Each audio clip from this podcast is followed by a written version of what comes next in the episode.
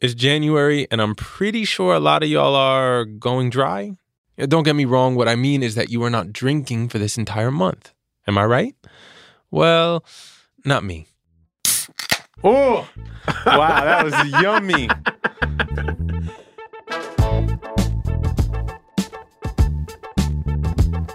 What you just heard was me and my guest this week, my homie Juan Camilo, cracking open a can of beer, but not just any beer. This beer was made by Juan, the founder of Dyckman Beer Company. What's Dyckman? So Dyckman is actually a street in Upper Manhattan, the uh, dividing line between Washington Heights and Inwood, which are the two most northern neighborhoods. And I think, uh, you know, for us uh, Hispanic, Dominican folks, that's kind of where, you know, our culture shines as far as like the very first restaurants that we opened, uh, a lot of the nightlife, etc. So, you know, it has a few different uh, different meanings, uh, but it's uh, it's a beer company that, you know, pretty much represents um, the two northern neighborhoods of Manhattan. Have y'all ever heard of a Dominican craft brewery? Yeah, me neither. So, when I found out about Juan and Dyckman Beer, I knew I had to talk to him. Last week, we heard from my pal Justine Bell Lambright all about decolonizing wine. And this week is all about beer, y'all. So grab yourself a brew, a brewski, whatever you call it, a non alcoholic one if you're doing the dry January thing.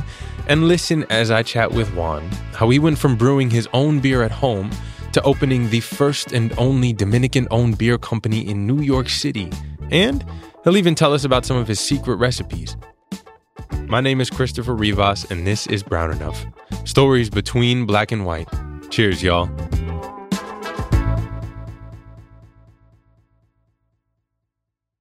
This is a big year. The Ohio Lottery's golden anniversary. 50 years of excitement, of growing jackpots and crossed fingers. 50 years of funding for schools, of changed lives and brightened days. 50 years of fun, and that is worth celebrating. So watch for can't miss promotions, huge events, and new games that will make the Ohio Lottery's 50th year its biggest one yet. Learn more at funturns50.com. Life is a highway, and on it there will be many chicken sandwiches. But there's only one McCrispy. So go ahead and hit the turn signal if you know about this juicy gem of a detour.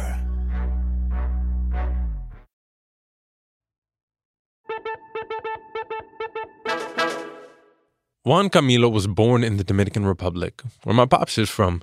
He came to the United States when he was five years old and grew up between Washington Heights and the Bronx, where there's a large population of Dominicans. So for this episode, we had to use some Dominican percussion in the background. So, Manolo, hit those beats.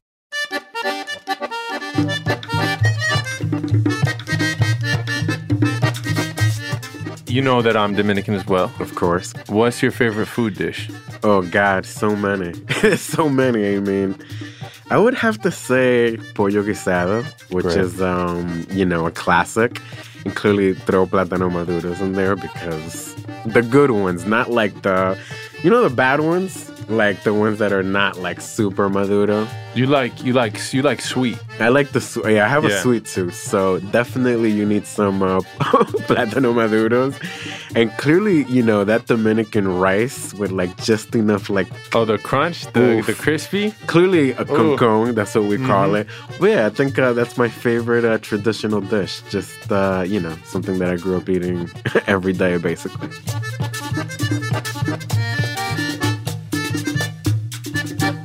What do you love about Dominican culture and how has it influenced beer? You know, we're just a unique mashup of European, African, uh, Taino, and you can hear that in our music. You can see that in our food, in the words that we use. Uh, you know, it's really, uh, it's really interesting. So for me, really, you know, my goal was to translate our culture into craft beer. You know, I knew that uh, the beer that kind of represents us at the moment, you know, the green bottle, uh, is not it's not dynamic enough uh, to actually put us out there as a people. So I knew there was a niche, especially with craft, you know, just uh, getting extremely popular. And I know that I can translate more about culture into craft beer or through craft beer and kind of tell that story. Why beer? Like, when did you have your first beer? What did it click? Uh, he was like eight. Well, I know, right? I mean, you know those little sips when you're little. no, uh, you know, my parents. Uh, I actually didn't see my parents have beer until they had my beer. Believe it or not. I Your say- parents? yeah, yeah. I mean, they're very. Their first say- beer was when they had your beer. Yeah, I would say they're very conservative folks. It's not Oh like they're gosh. they're against drinking, but I I got to be honest. I never saw my parents, you know, be like that. If anything, I had like my grandfather and like uncles and stuff probably drinking a little bit more.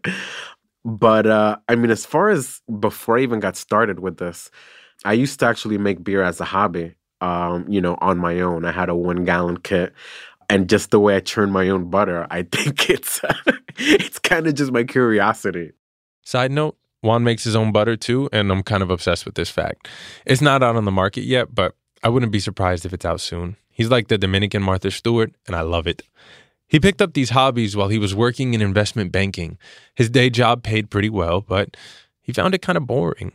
It didn't make him feel like he was contributing much. And Juan is an entrepreneur at heart. He likes trying new things, starting stuff, looking for opportunities. And after a couple of years of brewing his own beer at home, he felt like his next opportunity might be right under his nose. Uh, I think what kind of put a fire under me was when I read a um, an article about craft beers in New York City, and I actually still have the article. It's AM New York, October thirtieth, twenty thirteen, and in the front cover it said craft beer in New York City, and it had the five boroughs.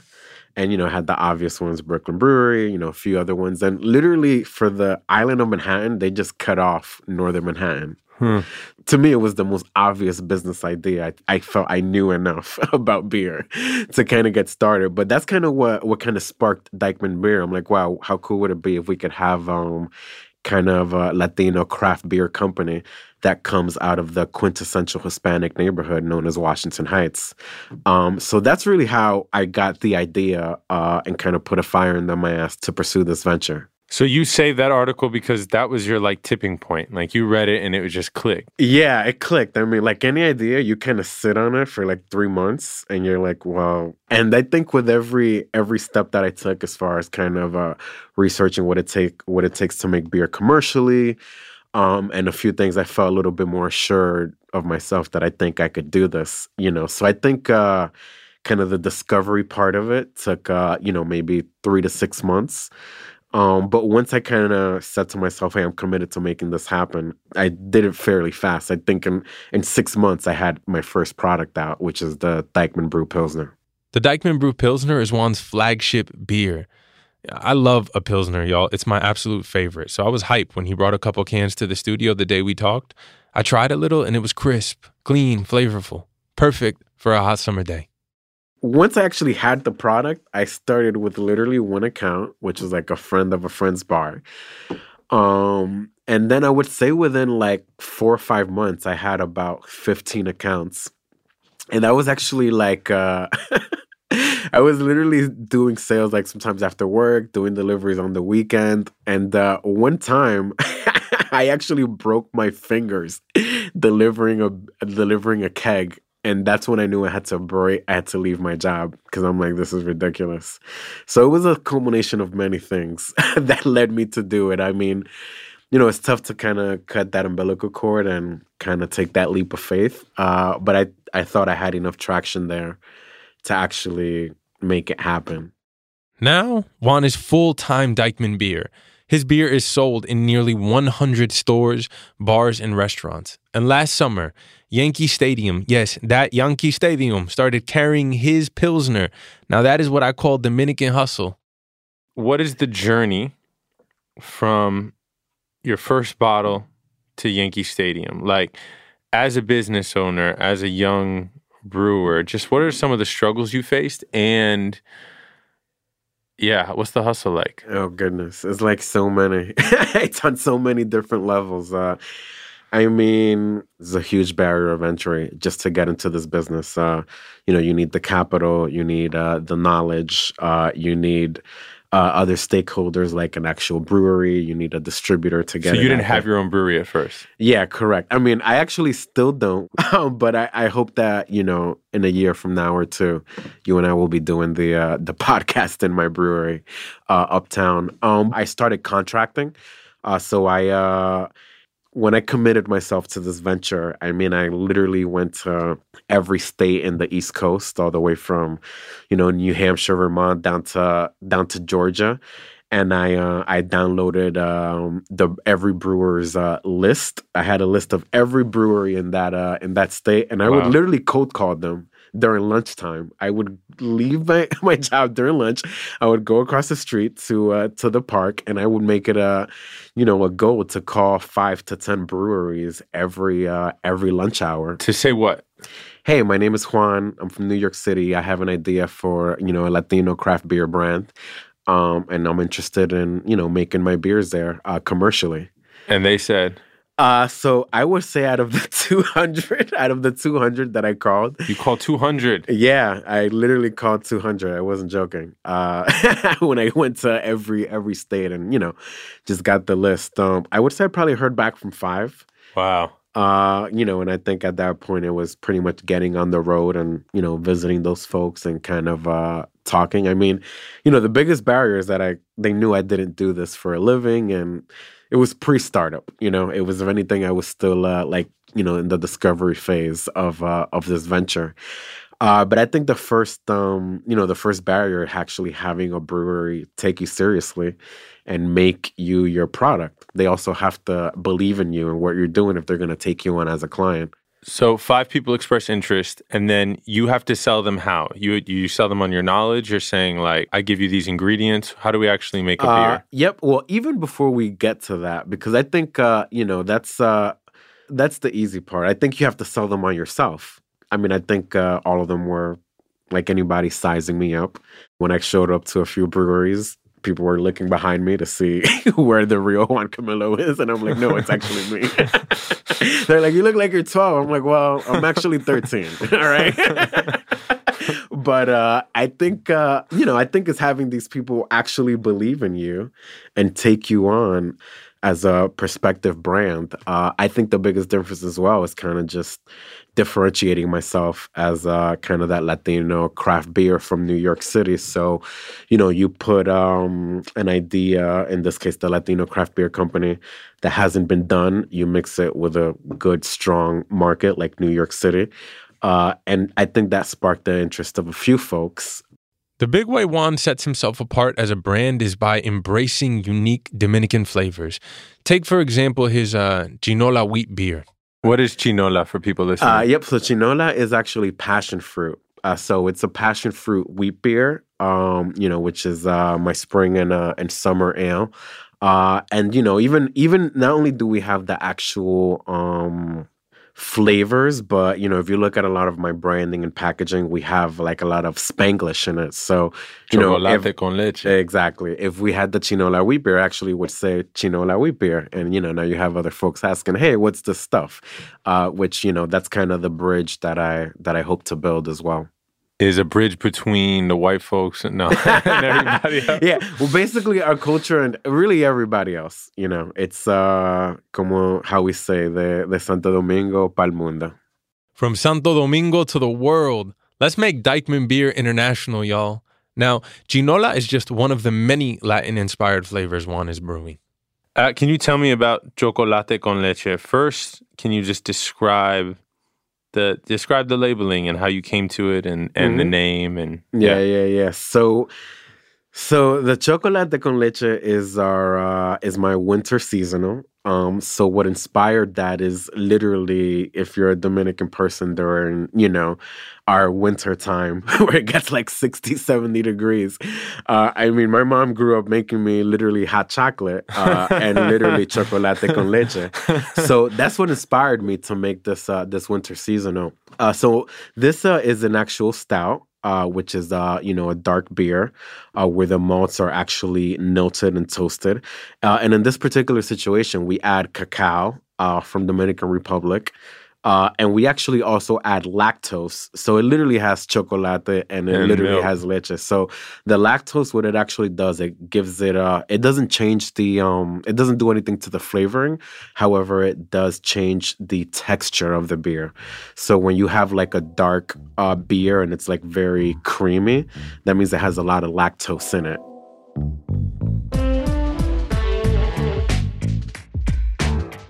Damn, it's too bad I couldn't taste it. It looked yummy, but you know, milk gives me those uh, tummy problems. But I bet y'all it tastes bomb. All right, we're going to take a quick break, and when we come back, we'll hear some more of the secret recipes Juan is working on to craft his next beer. Stay with us.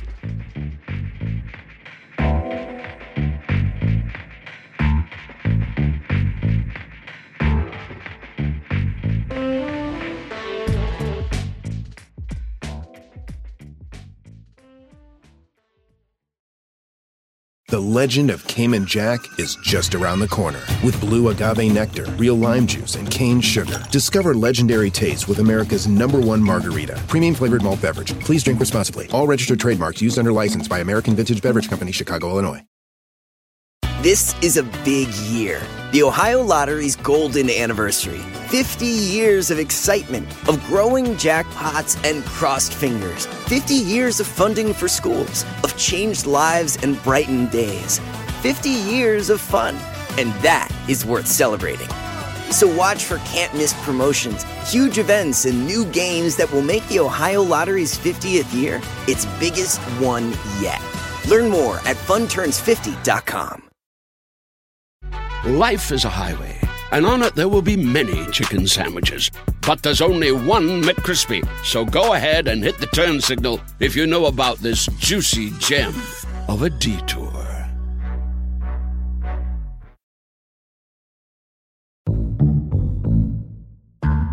And we are back with Juan Camilo, founder and owner of Dyckman Beer Company. What is your secret recipe you're working on?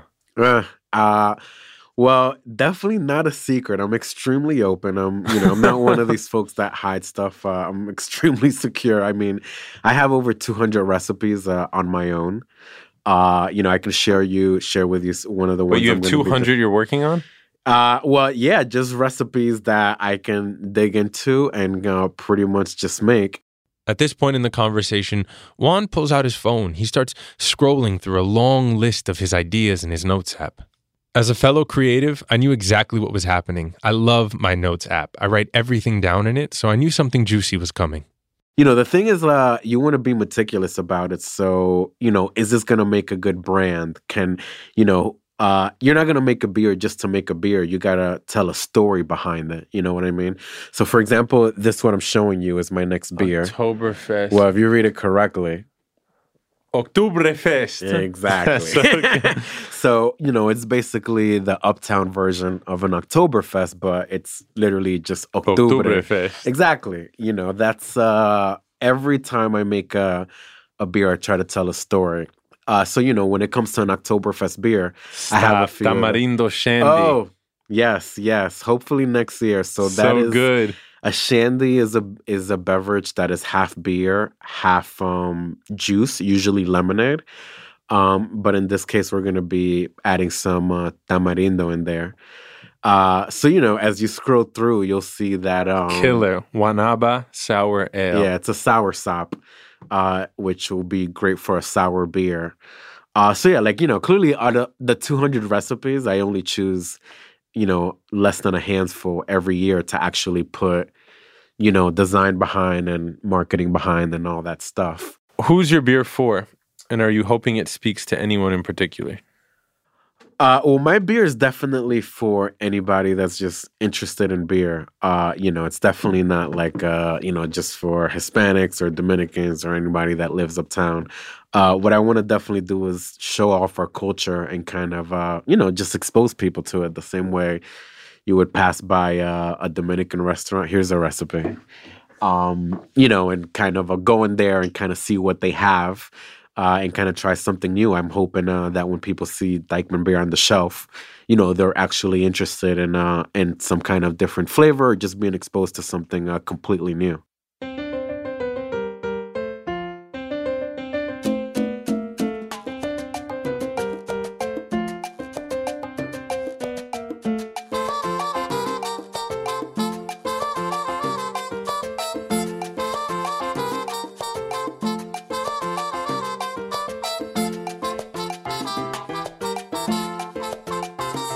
What are we missing in the beer industry from this lack of diversity? We're missing out on so much more like different kinds of beers. My chinola wheat beer shouldn't be the first one. The chocolate con leche shouldn't be the first one. So, what we're missing is actually variety and diversity in flavors and beer. Uh, so, that's what we're missing out on. Why are most sort of Latinx Mexican branded beer so kind of plain? You have your your plain, you know, they say Mexican style lager. That's Yeah, something they yeah, sell. So, what is is that. Mexican style lager? And why are Tecates and Modelos and, and Presidentes? Why are they just always so just light and Yeah. You know. Well, you know, we can't deny that that is the most popular style of beer worldwide. You know, before uh well, first of all, the the companies control that. You know, if if they wanted the most popular style of beer in the world to be a stout, like they can actually make that happen.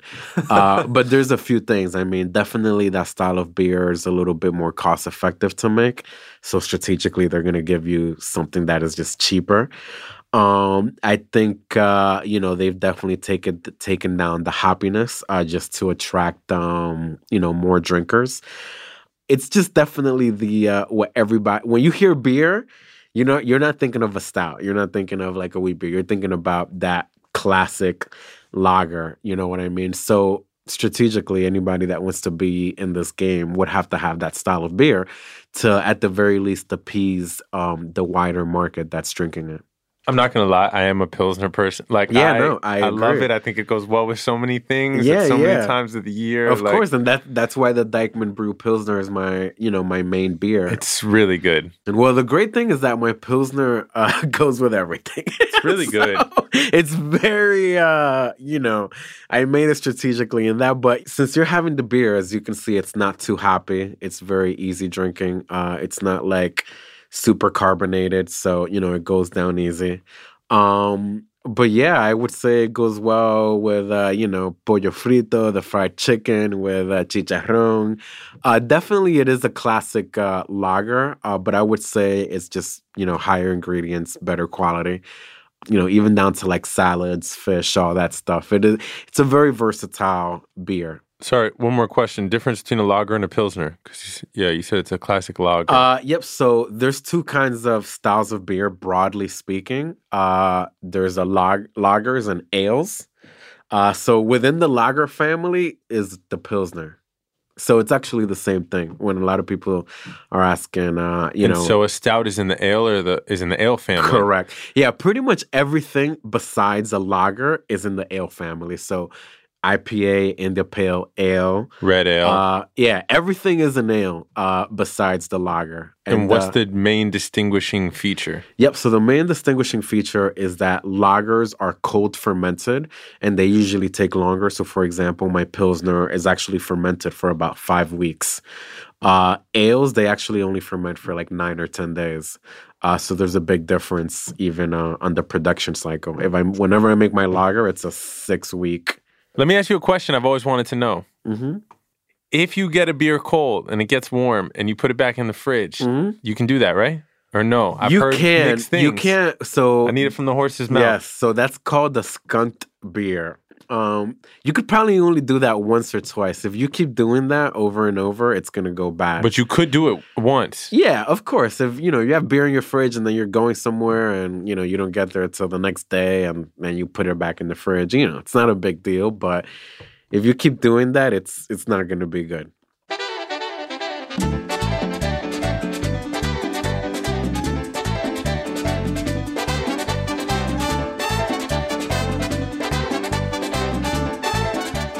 Uh, what's next for you? So what's next for me? I'll be uh, sending beer to Dominican Republic soon. So cool. which I'm pretty excited about. Um, I found a great distribution partner that covers the whole country, and uh, yeah, just uh, just keep growing, putting out more uh, dynamic recipes out there, like you know what you uh, what you saw. And what I've been telling you about, and uh, and you know clearly the the culmination is definitely having uh, my own brewery uptown where folks can come in and you know really experience Dyckman beer.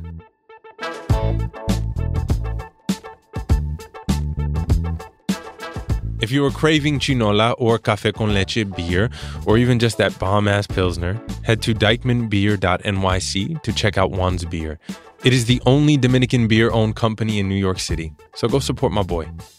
Next time, we're switching gears. February is a busy time in Hollywood. We call it pilot season. So, we're talking to my friend and actress Gracie Mercedes about being the only Afro Latina cast member on an all black comedy. Plus, we'll hear from casting director Victor Vasquez about why it's so important for the folks giving out roles in Hollywood to start thinking more creatively. All right, y'all, I'm gonna go churn some butter. Peace and love. Brown Enough is a production of Stitcher. It's created and hosted by me, Christopher Rivas, and I'm also an executive producer. Our team includes producers Manolo Morales, senior producer Abigail Keel, technical director Casey Holford, production assistant Gabrielle Gladney, and executive producer Camille Stanley. Original music by Casey Holford, and a special thanks to Brendan Burns and Abby Aguilar. Workhouse Media is a contributing producer to the podcast. Carlos E. Hernandez of Ikigai Management is also an executive producer of Brown Enough. Don't forget to subscribe or follow Brown Enough so you never miss an episode. Thanks.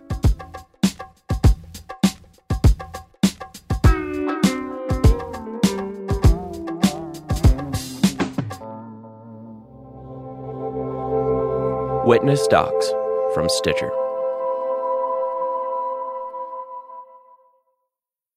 This is a big year.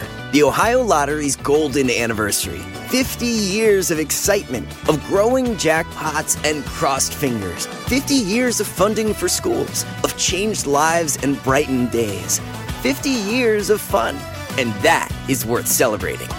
So watch for can't miss promotions, huge events, and new games that will make the Ohio Lottery's 50th year its biggest one yet. Learn more at funturns50.com. Life is a highway, and on it there will be many chicken sandwiches. But there's only one McCrispy. So go ahead and hit the turn signal if you know about this juicy gem of a detour.